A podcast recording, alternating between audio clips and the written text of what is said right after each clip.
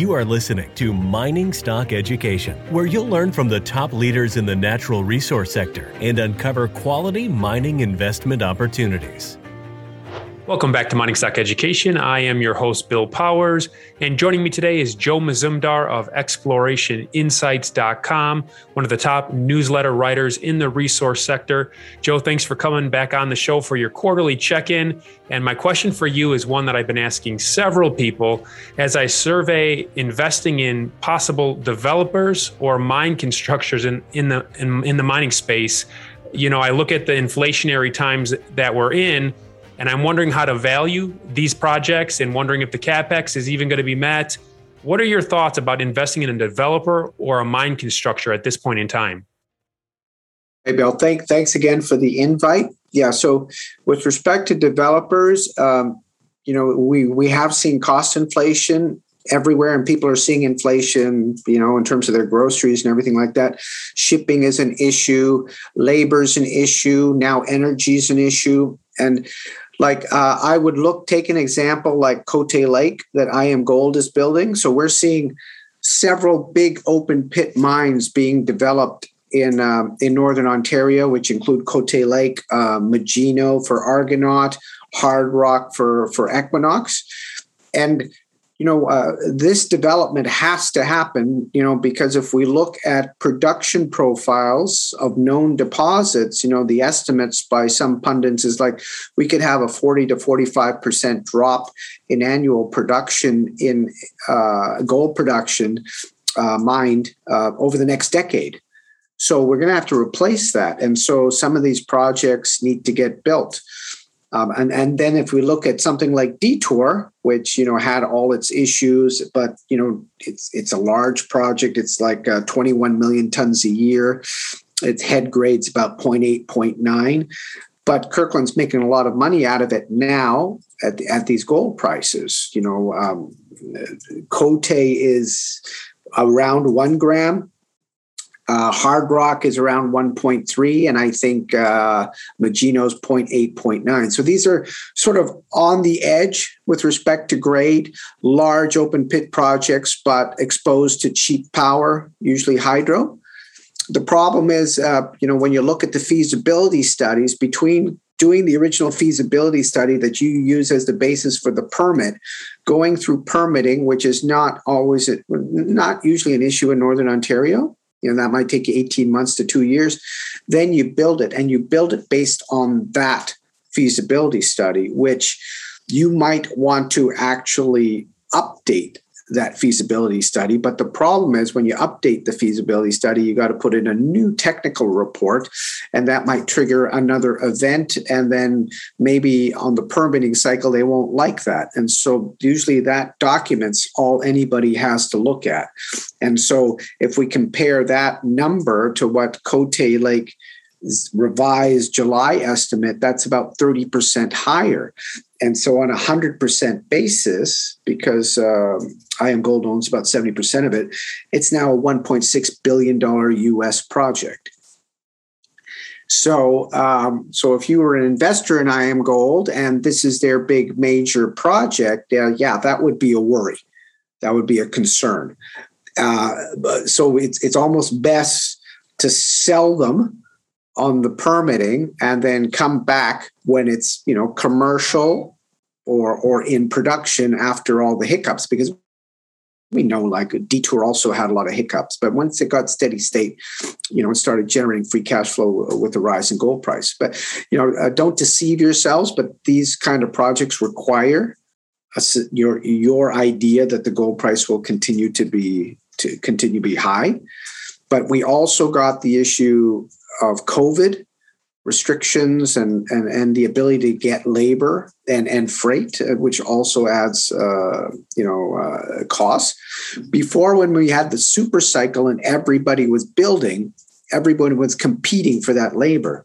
It's different now. It's not as many projects are getting built, but there's less labor to compete for and that's what's driving up some of the costs with respect to resources. So in those long lead time items right? Like you're ordering a, a ball mill from china. Yeah. Like you think oh we'll be in production in 18 months. Well you might not get that thing for three years. I mean there's factors like this at play too isn't there? Yeah, I mean, I, I, don't know about three years, but definitely like months. And when when when it becomes like, if you look at what they call a Gantt chart, and that's a very important thing to look at. And if I'm looking at a development company, that's why I look at what what's the critical path.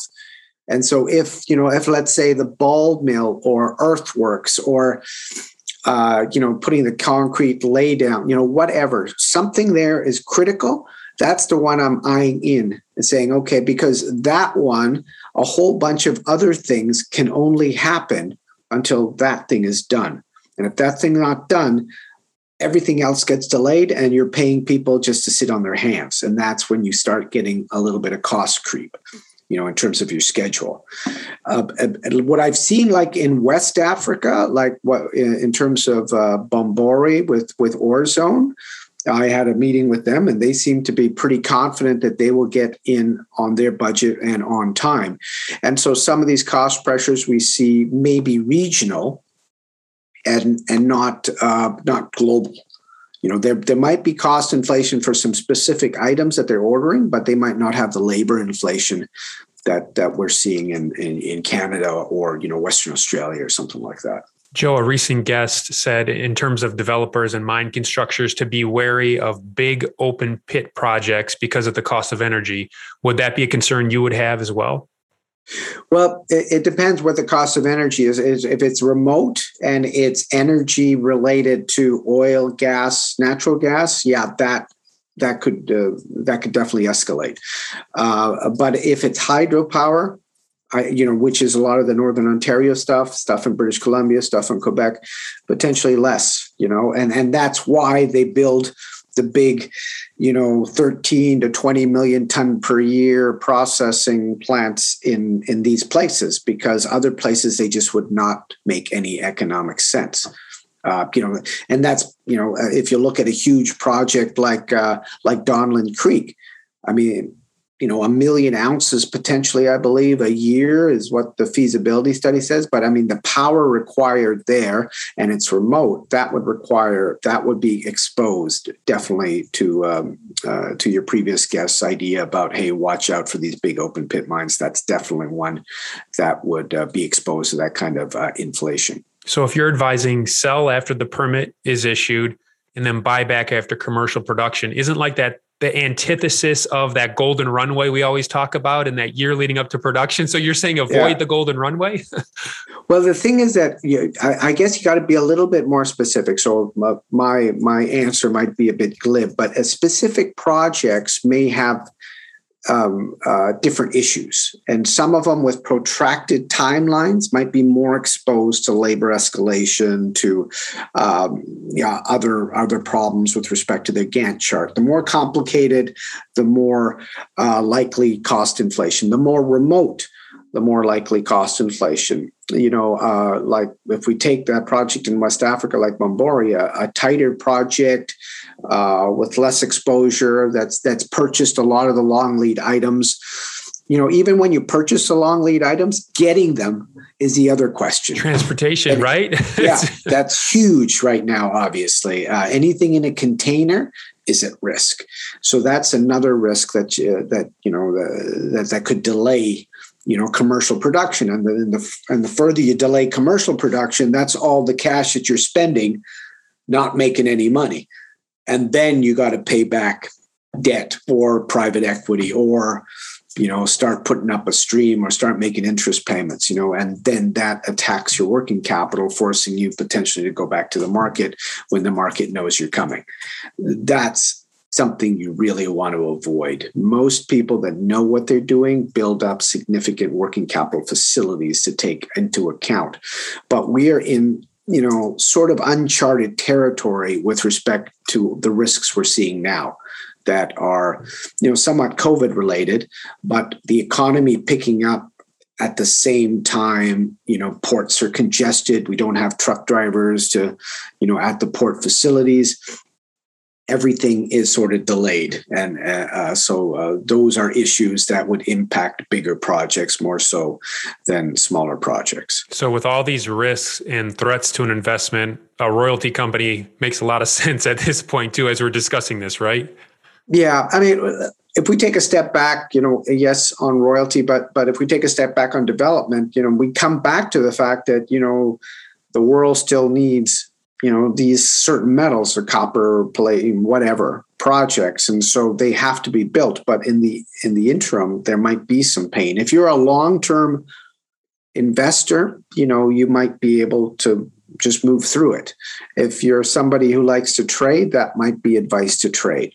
With respect to a royalty company, you're absolutely right. I mean, the whole idea there is that you do not have exposure to the cost inflation, but you want to make sure that the royalty is on something that the cost inflation might not put the underlying asset out of business. You know, uh, but yeah, definitely royalty companies right now, with respect to you know, cost inflation and creep might be something uh, to consider. TorQ Resources is an exploration company establishing a portfolio of premier copper gold early stage projects in Chile. TorQ's management and technical teams have a strong track record of raising capital, discovery, and monetization of exploration successes. The company's Margarita Copper Gold project is located within the prolific coastal Cordillera Belt in Chile, which hosts some of the world's largest and most profitable copper mines. The Margarita project possesses excellent discovery potential for a major copper discovery due to the strength of the alteration system, large scale magnetic targets, and the presence of copper oxide mineralization. Drilling is anticipated to begin in Q3 of this year. TorQ trades in Canada under TORQ and on the OTC under TRBMF.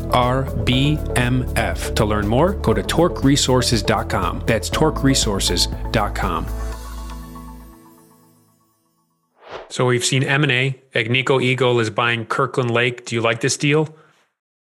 It makes sense. I mean, because Kirkland, uh, like a lot of companies that have really high margin assets, anything that they would get involved with would be dilutive almost. And I think Kirkland wanted to keep its sort of uh, the investment thesis that people went into Kirkland for. You know, high margin assets, low geopolitical jurisdictions, great balance sheet, you know, uh, that sort of thing. And then, you know, it turned out that Agnico was the only one that was trying to do a similar thing because geopolitically, it's mostly Canada and Finland, um, and and also they have high margin assets. Uh, they're both based in Toronto. Um, uh, you know, balance sheet wise, Agnico was not as good as as Kirkland, which had no debt and a lot of cash. So that definitely helped Kirkland share uh, Agnico shareholders. The other thing that helped Agnico shareholders was the size of Detour and the additional 10 million ounces they added of M&I, granted at 0.8 grams. So that was a boon to Agnico. Um, so having and so then them selling themselves is now, hey, look, generalist investor, I'm now one of the top three. But hey, I don't have, let's say, Africa. I don't have Russia. I don't have all these other, or or even Latin America. I'm just these sort of places that if you want that kind of exposure, I can give you that, and I give you high margin assets. I give you a great balance sheet. You know, blah blah blah dual listed and so for those specific generalists that might not like Barrick's exposure to Africa or Newmont's exposure to Latin America, what have you, you know, Agnico could, you know, fit into a bit of a niche among the rarefied space of uh, the senior gold producers. And then we also saw Calibre picking up Fiore in Nevada. Do you like that transaction? Well, I mean, the thing is with with, with Calibre, uh, you know, they're all Nicaragua. Um, they've effectively implemented their hub and spoke model of, you know, basically feeding an underutilized plant as opposed to building a plant closer uh, to uh, to this high grade deposit that they were permitting. And so for them, they've successfully implemented that uh, that plan. But I think that discount for Nicaragua would continue. So getting something outside that jurisdiction, even if it's like 50,000 years of heap leach, they they might have another 50,000 ounces of heap leach with another deposit. So the pan is the one that's operating, and I think it's uh, Gold Rock that's got a scoping study on it. So they might in the future be able to add about 50 to 100,000 ounces, depending how much pan has got left. And they get a footprint in uh, in uh, in Nevada, and they could sort of sell themselves on that. I, I think the big thing about uh, um, Calibre, which a lot of these guys don't have, is a really good uh, CEO who's managed portfolio of assets for Newmont, and, and I've known Darren Hall for a while, and he's he's top. Uh, you know, he, he's a great guy and really knows how to implement, you know, uh, big company sort of uh, methodology to a junior company. He did that when he joined uh, them uh, with Newmarket. Uh, and his ability to manage all the assets basically allowed the the mine team at Fosterville to basically find the high grade mineralization that was different than what they were actually producing at the time. So yeah, I, I think it's a great management team. I think it's a good move for uh, for uh, Calibre to to you know get that diversification of jurisdiction, and for Fiore, I don't think management's idea was to they were always probably in it to uh, to sell. I mean, they only owned one percent of the company. I think the insiders. Um, so yeah, and and the shareholders get a thirty percent kick. I, I, don't know if a lot of the people that might have bought uh, Fiore for for you know hey it's in nevada would be interested in the exposure to nicaragua you can maybe see some of those people selling uh, as the transaction uh, goes through. Uh, but I'm sure from a Calibre shareholder point of view, uh, they probably would like or should like um, the diversification from for from Nevada. And we saw good news out of Peru last week with uh, Bear Creek Mining's uh, Corani project getting local approval, and also Castillo said he supports it if the local community does. Uh, what's your commentary here? I think that's that it's, it's, a, couple of positives there. Like Bear Creek, I think the original approvals were granted like in 2018 for the project, which which is uh, Corani. So Corani is like uh, 225 million ounces of silver, grading about 50 grams in an open pit, and these are reserves. It's been sitting there for a while. Uh, it's got also lead and zinc, uh, but importantly, uh, Castillo is showing the investment community that hey if the locals in your area approve the project and you know social license wise you know i'm not going to stand in the way. And and basically the locals came there october 15th to the presidential palace and basically stated their case that hey we want this project to be built. And then he's supporting that. You know i was under the impression that uh, you know some of the issues were more downstream of where Corani was towards you know Lake Titicaca and the Aymara Indians down there. I don't know if they were part of the team that uh, went there to present their case October 15th.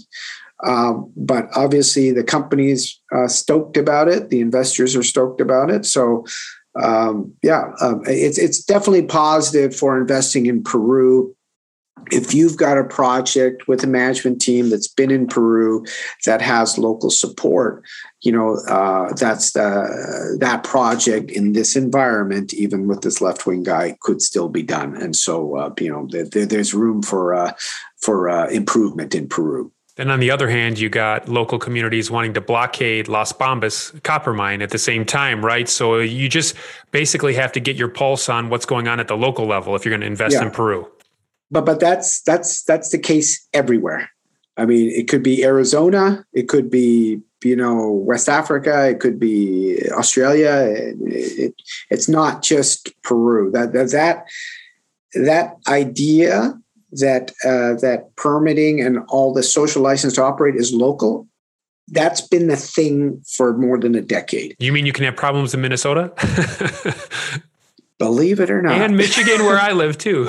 so, yeah, Minnesota, yeah. Michigan, Arizona. Um, I mean, when I worked for Phelps Dodge, I think it took us 10 years to uh, permit uh, the Safford SXEW mine. And by the time we permitted it, I think the copper market went into a different cycle and such that they didn't build it right away.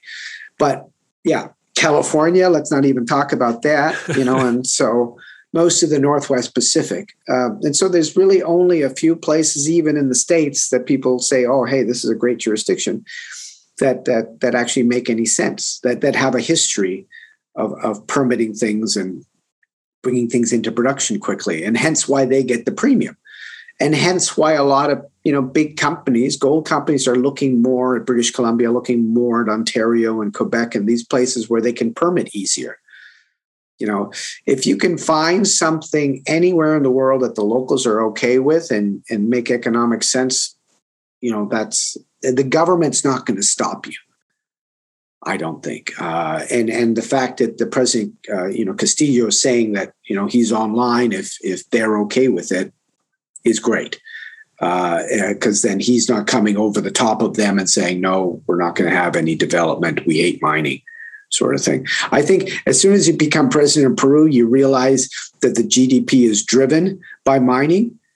And if you, you know, like are very negative on mining, you're, you know, cutting your nose to spite your face. Uh, and you better get on, you better get on the train. But if there's a significant opposition to the project, those are the people that voted for him. So I don't think there's any way he's going to go over top of them and say, no, I'm going to shove this project down your throat. Uh, I think that's going to be harder to do. It makes a lot of sense. Well, could we conclude with maybe a recent investment or stock you think has good potential in the short term? Well, in terms of royalties, I did do uh, part of. I, I, told my subscribers as well. I did. I took a piece of uh, EMX Royalties, uh, Royalty Corp, uh, and the reason for that is that they have uh, uh, several royalties that are actually going to be cash flowing. Um, so uh, they bought SSRM SSR Mining's uh, portfolio in Turkey, and some of these projects are coming into production now. And then they also got Cukaru Peki, which is uh, Zijin Mining. Uh, you know, are basically breaking ground on that uh, high sulfidation epithermal copper gold deposit in Serbia. They bought an operating royalty on a porphyry copper gold project in Chile, Caserones.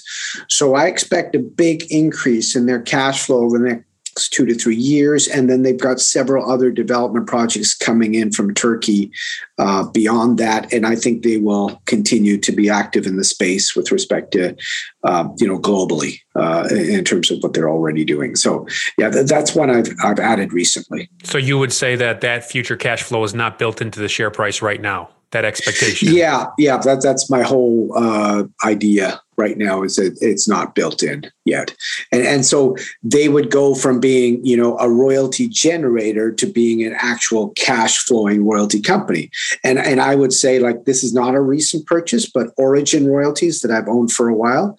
That's coming into the same space because their royalty on Ermitaño, which First Majestic is putting into play, that will be cash flowing. And I don't think that their current market cap is taking that into account. And also that they have a royalty on the Silicon project that AngloGold are talking up. And at the same time, when we talked about Bear Creek getting Corani, you know, we hear about Quebradona basically getting pushed back a bit in, in Colombia. And that, that's another big open pit copper gold porphyry deposit. And so again, local matters. Well, you gave two stock picks. If you want more of Joe's stock picks that are uh, very well informed, thoroughly thought through picks, go to explorationinsights.com. And he also writes periodic educational articles. So, minimally, go there to read his articles, but also check out the subscription service. Joe, really appreciate you coming on the show. Thanks for checking in. Thanks again, Bill.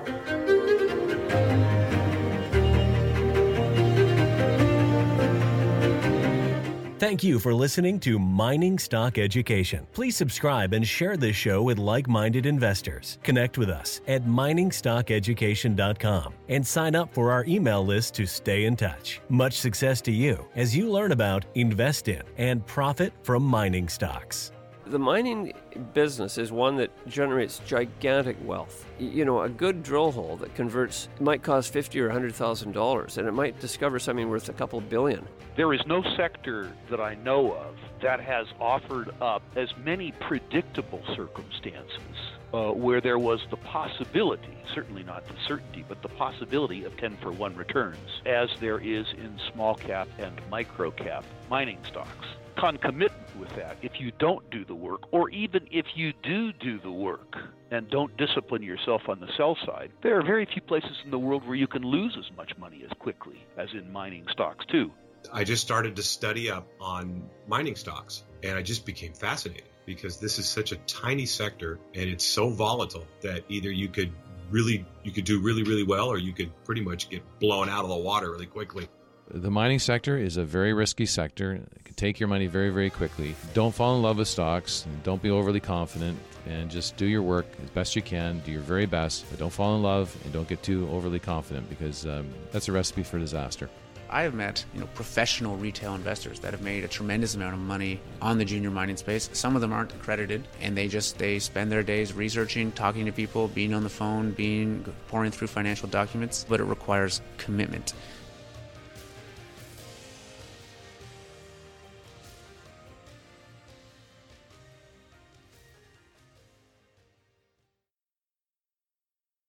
This podcast is for informational purposes only and is not to be considered personal legal or investment advice or a recommendation to buy or sell securities or any other product. We make every effort to be accurate, but the information presented is not to be considered infallible. It may contain errors, and we offer no inferred or explicit warranty. If personal advice is needed, consult a qualified legal, tax, or investment professional. Do not base any investment decision on the information contained on miningstockeducation.com, our podcasts, or videos. Make sure you always conduct your own thorough due diligence before investing. Realize that we may hold equity positions in or be compensated by some of the companies we feature and therefore are biased and hold an obvious conflict of interest. For our full disclaimer, please visit our website.